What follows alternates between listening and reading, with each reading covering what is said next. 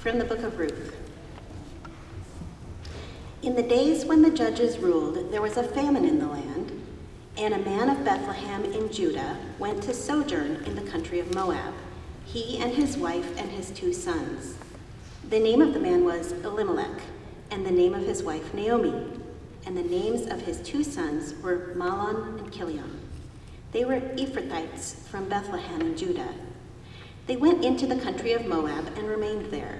But Elimelech, the husband of Naomi, died, and she was left with her two sons. These took Moabite wives. The name of the one was Orpah, and the name of the other, Ruth. They lived there about ten years, and both Mahlon and Chilion died, so that the woman left was left without her two sons and her husband.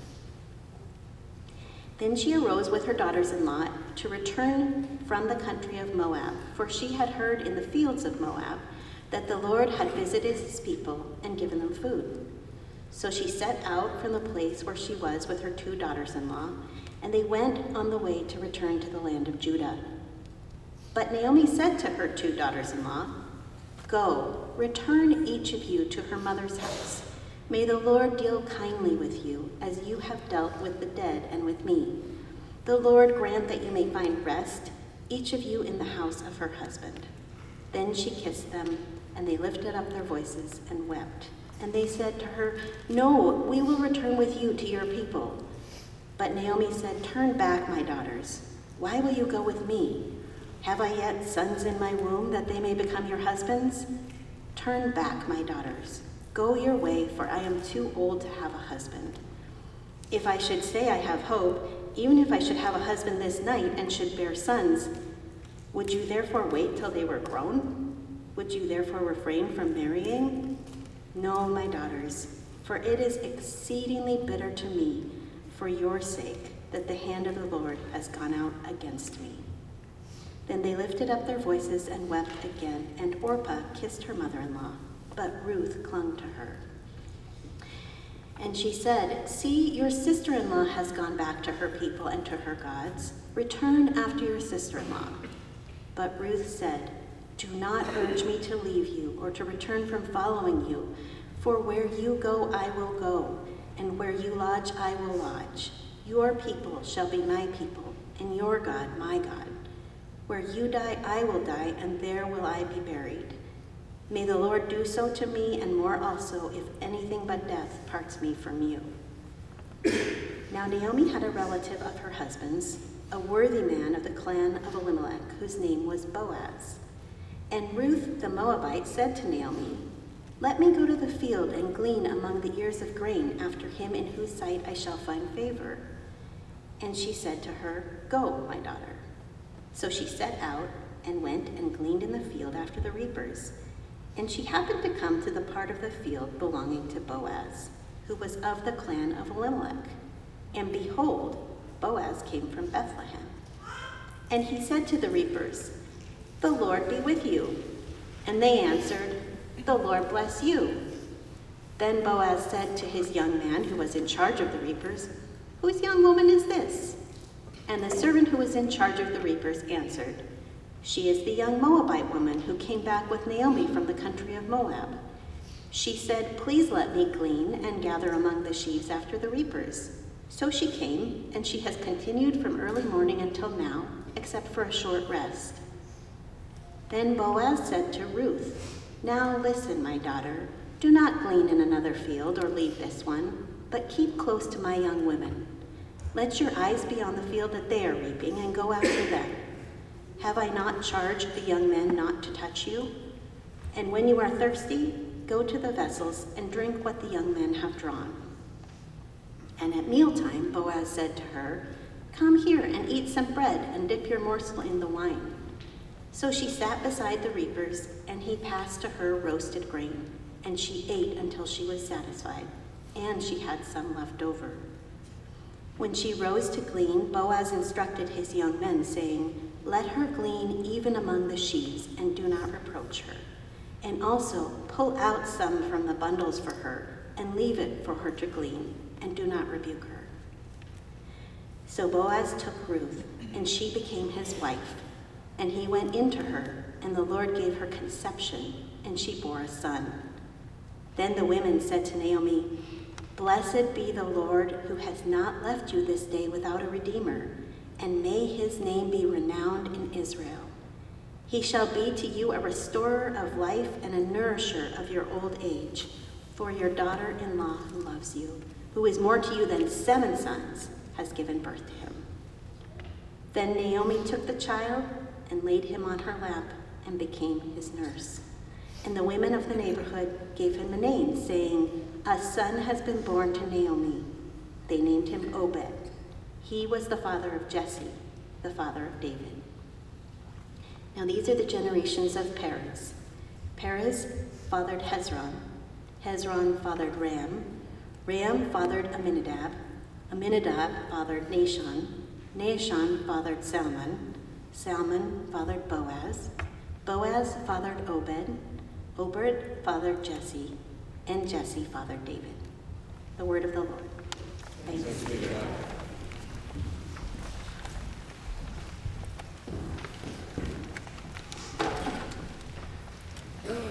Let's pray together.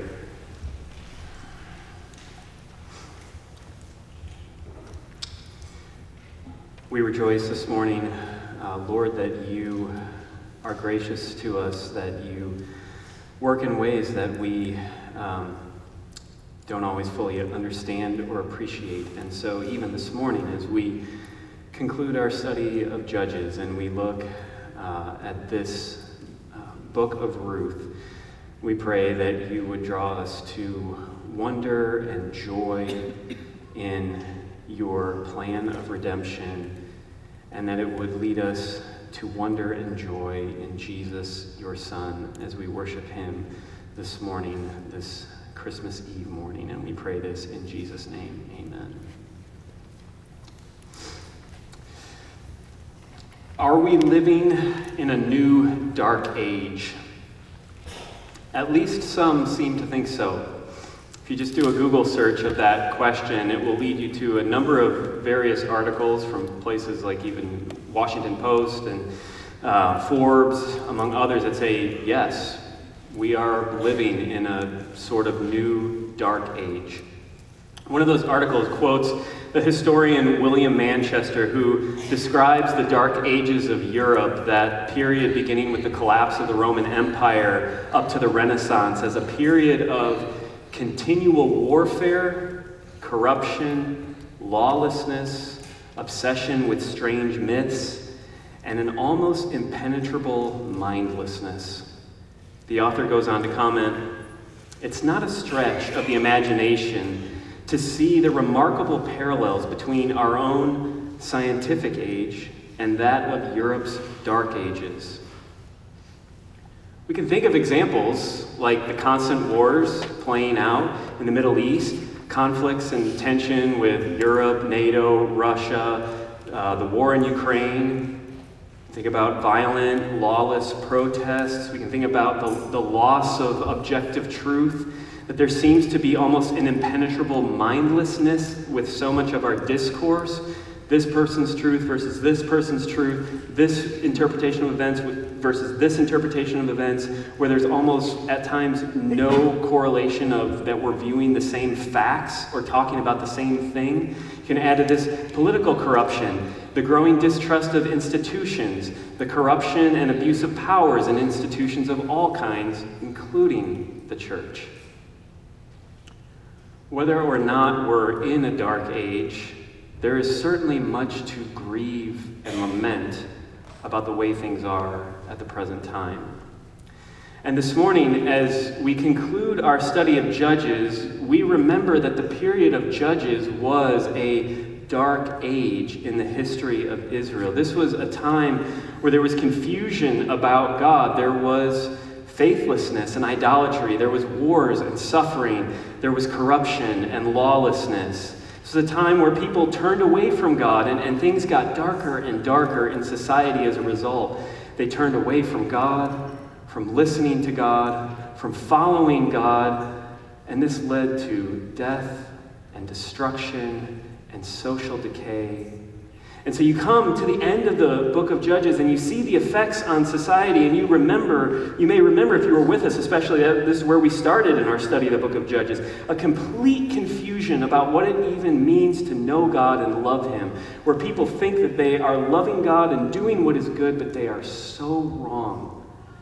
You see awful violence, the powerful taking advantage of the weak. You see the objectification of people and the complete disregard for treating people with dignity and honor as those made in the image of God. The very last few chapters of Judges we didn't even look at. If you were with us in Sunday school last week, Jeff mentioned, you know, that the content is a bit much for a mixed audience like ours. If Judges was a TV show, it would certainly be TVMA, and the very last episode covering those last few chapters would probably have one of those warnings. The preceding program contains scenes of extreme violence and should not be viewed by young children. Reader discretion is advised. And one of the temptations of living in an age of darkness is despair. We saw this in Judges when again Israel does what is evil in the sight of the Lord. When again they turn from Him and they become idolatrous, and this pattern just keeps going and they keep giving into sin, there can be despair, a loss of any real hope for change. Do you know what that's like? It's just inevitable that you're going to fail again. There's no reason for me to even think about changing my habits or my practices or any of this stuff because I am going to fail. I am going to engage in the addictive behavior again. I am going to lose my cool again. I've said a thousand times, I'm not going to do that thing. I'm not going to end up in that place, but here I am again. I've done it again. This is just who I am. Maybe I'm just a failure. Maybe change is for other people. Despair. We could think about this toward the church as well, right? I mean, maybe you're a Christian and you believe in Jesus, but with the repeated failures of the church, what is the point of giving myself and my time and my resources to the church? It's so messed up. At times it feels hopelessly messed up. You can't go almost a month or two, it seems, without there's some new uh, uh, abuse, there's some new scandal, there's, you know, turning away from God in some way. I'm not sure that the effort is worth it with all the mess, with, with people de-churching and deconstructing. I don't know if I have the energy anymore. I, I think I might be done with the church. I'm just going to take care of myself my family, my, my friends, despair toward the church? Or what about the society? Let's say you're a Christian, but you really wonder what will my efforts to follow Jesus in mission to our world, to neighbors, to coworkers, to friends, to family who don't believe, what is it really going to accomplish? Because the people I know and the people in my life are far from trusting in Jesus. They, they, they're not ignorant of who Jesus is, they don't want Jesus. And the way the current culture is and the way of life, it's so strong. What will my efforts produce? And so I'm, I'm done. I'm done being open about being a Christian. I'm done trying to talk to people about my faith. I've, if you ever feel like any of this, if you ever feel despair toward yourself, despair toward an institution like the church, despair toward the world, Ruth is your book. This might be my favorite book of the Bible.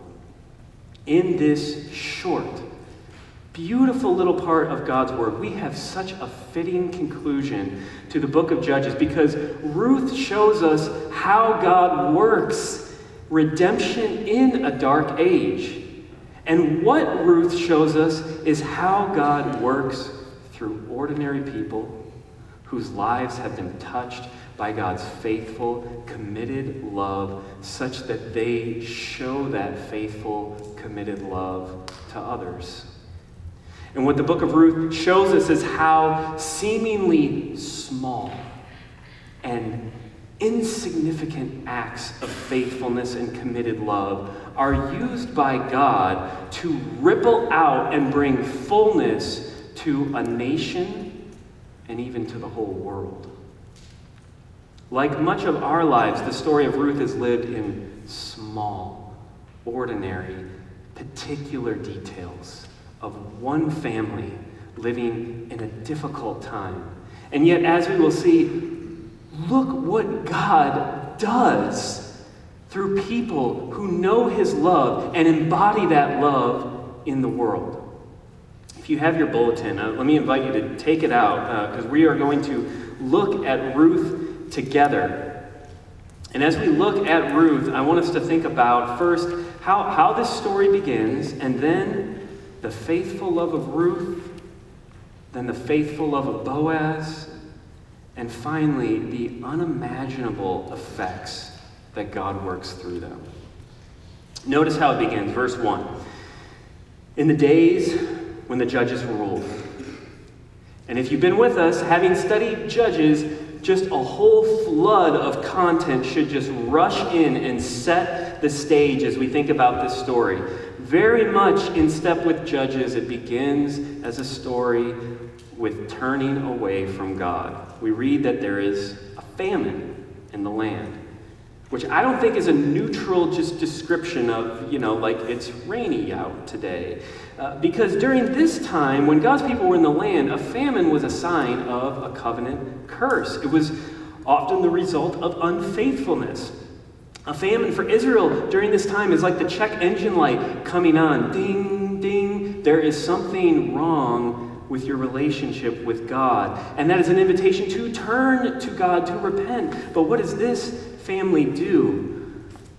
Well, ironically, Elimelech, whose name means my God is king, my God is king doesn't live out the meaning of his name, but participates in what you could call voluntary exile.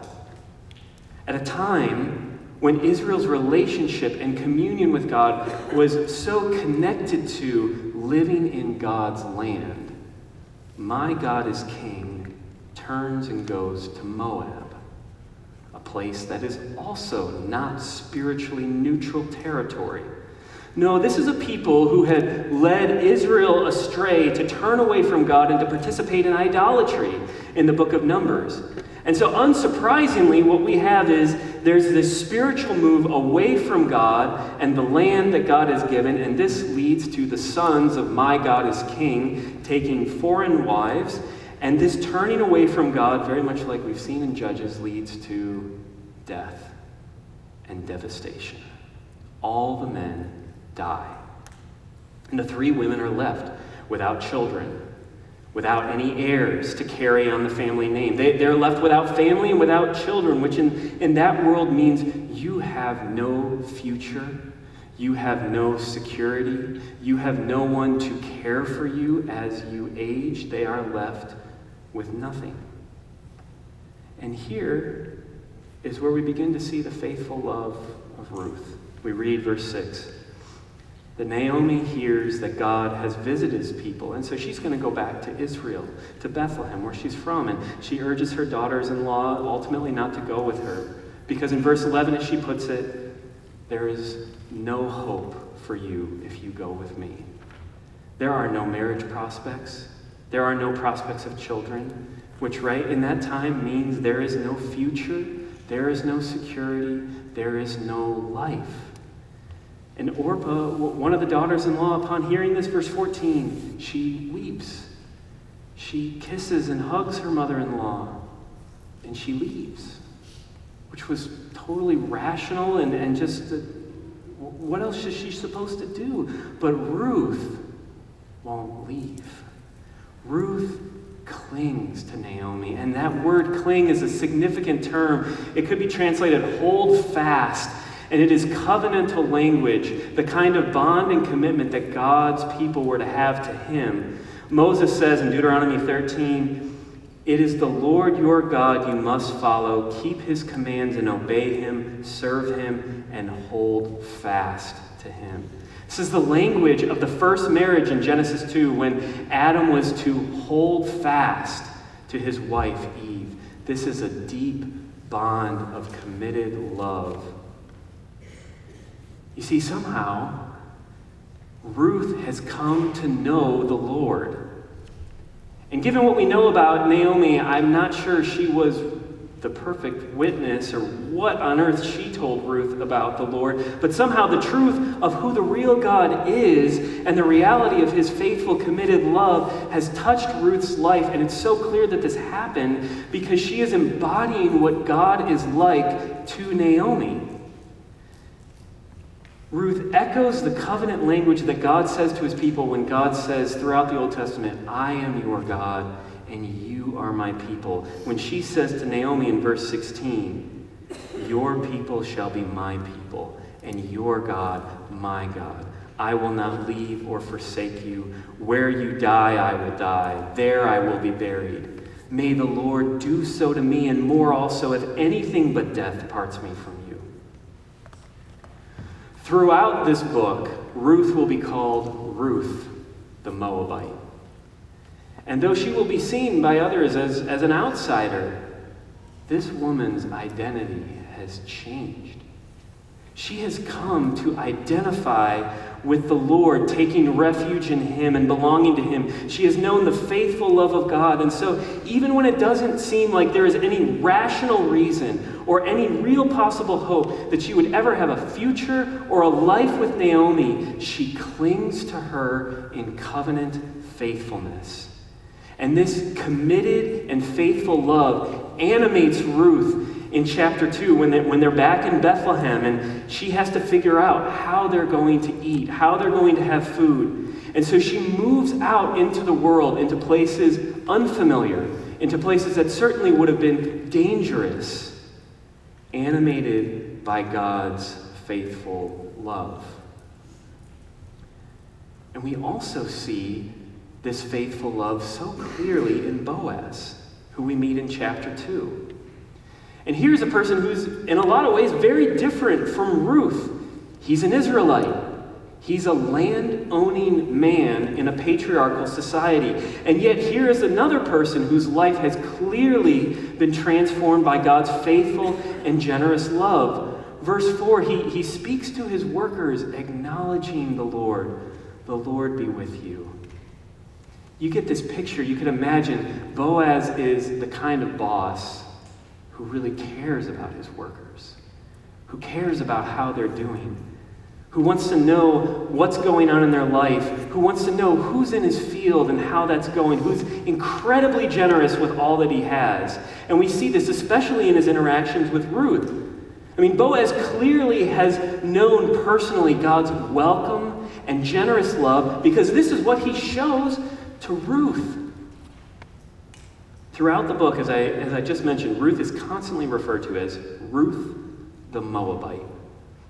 In chapter 2, verse 6, uh, if you look there, Boaz's young man when, who's in charge of the reapers, he refers to her as the Moabite from the country of Moab, which I always find funny, as if Moab you know, Moabites come from somewhere else. But, it, but it's stressed over and over and over again in this book. This woman is an outsider. She would have been seen by everyone as an ethnic and religious outsider. And if, as we saw in Judges, during this period of time, Israel has a pretty hard time of even treating their own people as if they're made in the image of God and with dignity and respect, how likely is it that a Moabite is going to be treated like the image of God?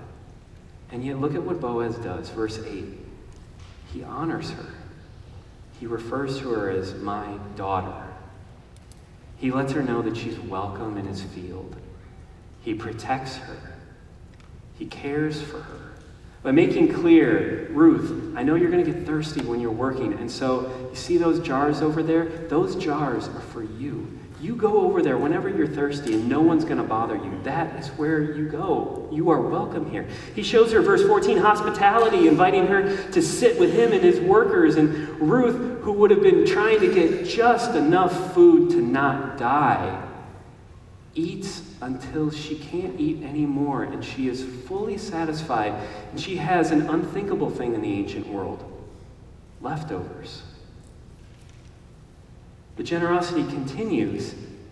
In verse 15, Ruth gets up from the meal to, to go back out into the field to glean. And as one writer puts it, Boaz tells his young men to be deliberately careless in their harvesting. You could imagine him saying to the workers, All right, you guys go to harvest, just keep dropping stuff for Ruth. It, it's totally cool. Just do it. Leave the good stuff for her. So they're going around and, you know, oh, whoops, we dropped the sheave. Whoops, there's another one. Five second rule. All right, well, I guess we'll just have to leave that. Keep going. And Ruth has all of this grain at the end of the chapter weeks worth of food. Ruth has been welcomed, protected, included. She has feasted. She's found generosity and abundance beyond what would have been realistic or imaginable. And let's not forget, this book started with a famine. How rational is it for Boaz to be so generous? How reckless does it make any sense to be so generous in such a dark time? What if there's another famine? I mean, sure, God has said some things about the poor, and yeah, we should probably do that, but I mean, she is a Moabite. When you think about the judges period, I mean, this is just remarkable and so different and so weird. And as we turn to the end of Ruth, chapter 4, we see the unimaginable effects of what God works through these two people, Ruth and Boaz, who embody his faithful love in the world. Right? What ends up happening is Boaz, who is a part of this larger clan, this family of Naomi's husband Elimelech, he takes Ruth to be his wife, and they have a child. And what this means in the context of the story and the time is that this family that had turned away from God and had experienced death and devastation, this family that had seemed to lost everything, is now redeemed and restored and brought to fullness because now there's an heir there's someone to continue the family line. There's someone to continue to own the land. Chapter 4, verse 14 the women said to Naomi, Blessed be the Lord. Look what God has done, who has not left you this day without a redeemer. And then what the women go on to say is just so remarkable. When they recognize Ruth and they say of her, Your daughter in law who loves you who is more to you than seven sons. I mean, in the ancient world, if you were having a child, you would want it to be a son for a whole bunch of reasons. And, and seven is the number of perfections. You can't get any better than that. What is better than seven sons? A Moabite who has been transformed by God's love. That's what's better. This alone would have been unimaginable. This family has been restored. Ruth has been honored and recognized. But that is not all.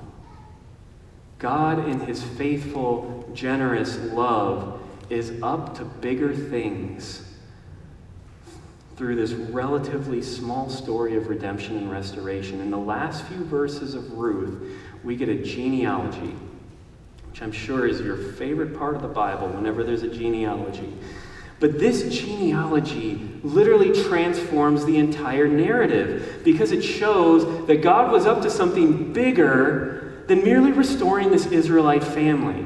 Remember, Ruth is set during the Judges period, right? And the last few chapters of Judges have this refrain that keeps repeating there was no king in Israel.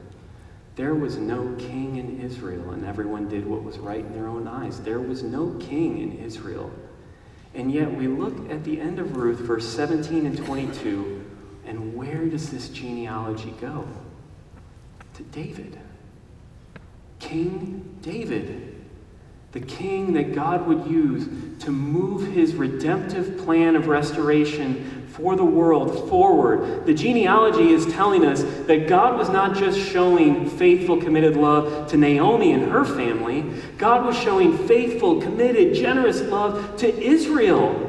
Israel, who, like the family of Elimelech, had turned away from God again and again, but God didn't turn his back on them. In the midst of the darkness, in the midst of the time of the judges, God was at work in a small, microscopic way through a few people in one particular family to bring the king that Israel needed. And if you keep reading through the Old Testament, what you see is that through David, that though David was the king that God would use to move his plan forward, David, flawed and sinful as he was, pointed to a much greater king. And so you turn to the New Testament and the first book, the first chapter, the Gospel of Matthew, you have a genealogy.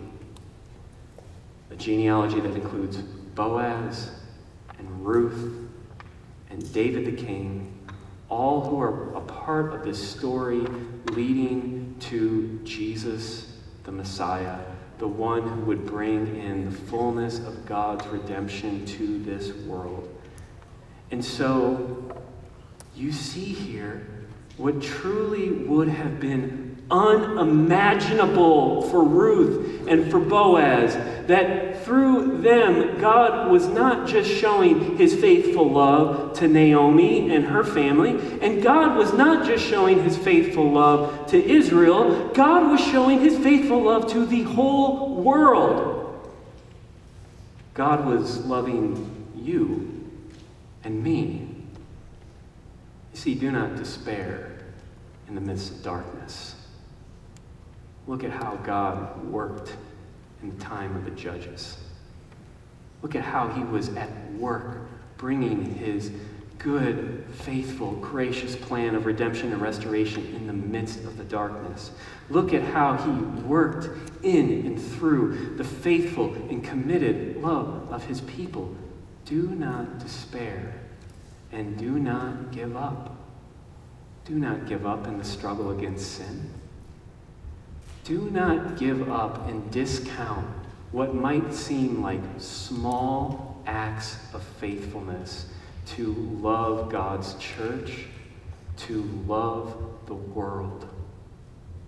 What would have seemed like little pebbles of faithful love in Ruth compared to the ocean of darkness and sorrow God used and the ripple effects of that touch every single person in this room today. In the midst of a dark age, God was at work. And isn't that the glory and wonder of Christmas? Isn't that what we celebrate today?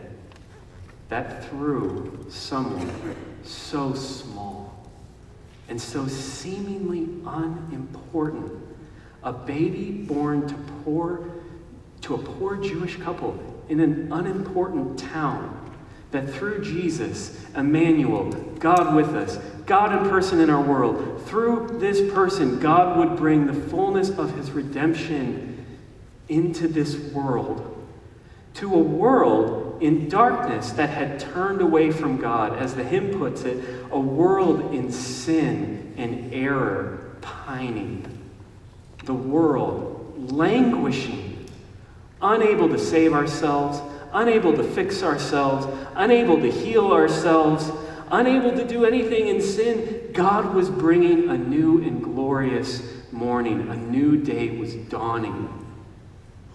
Through this one person, Jesus, who came to taste our sorrow who comes to take upon himself our sins, who was born that he might die for us, who was raised that through him we might know that the darkness will not last and it will not have the last word on your life.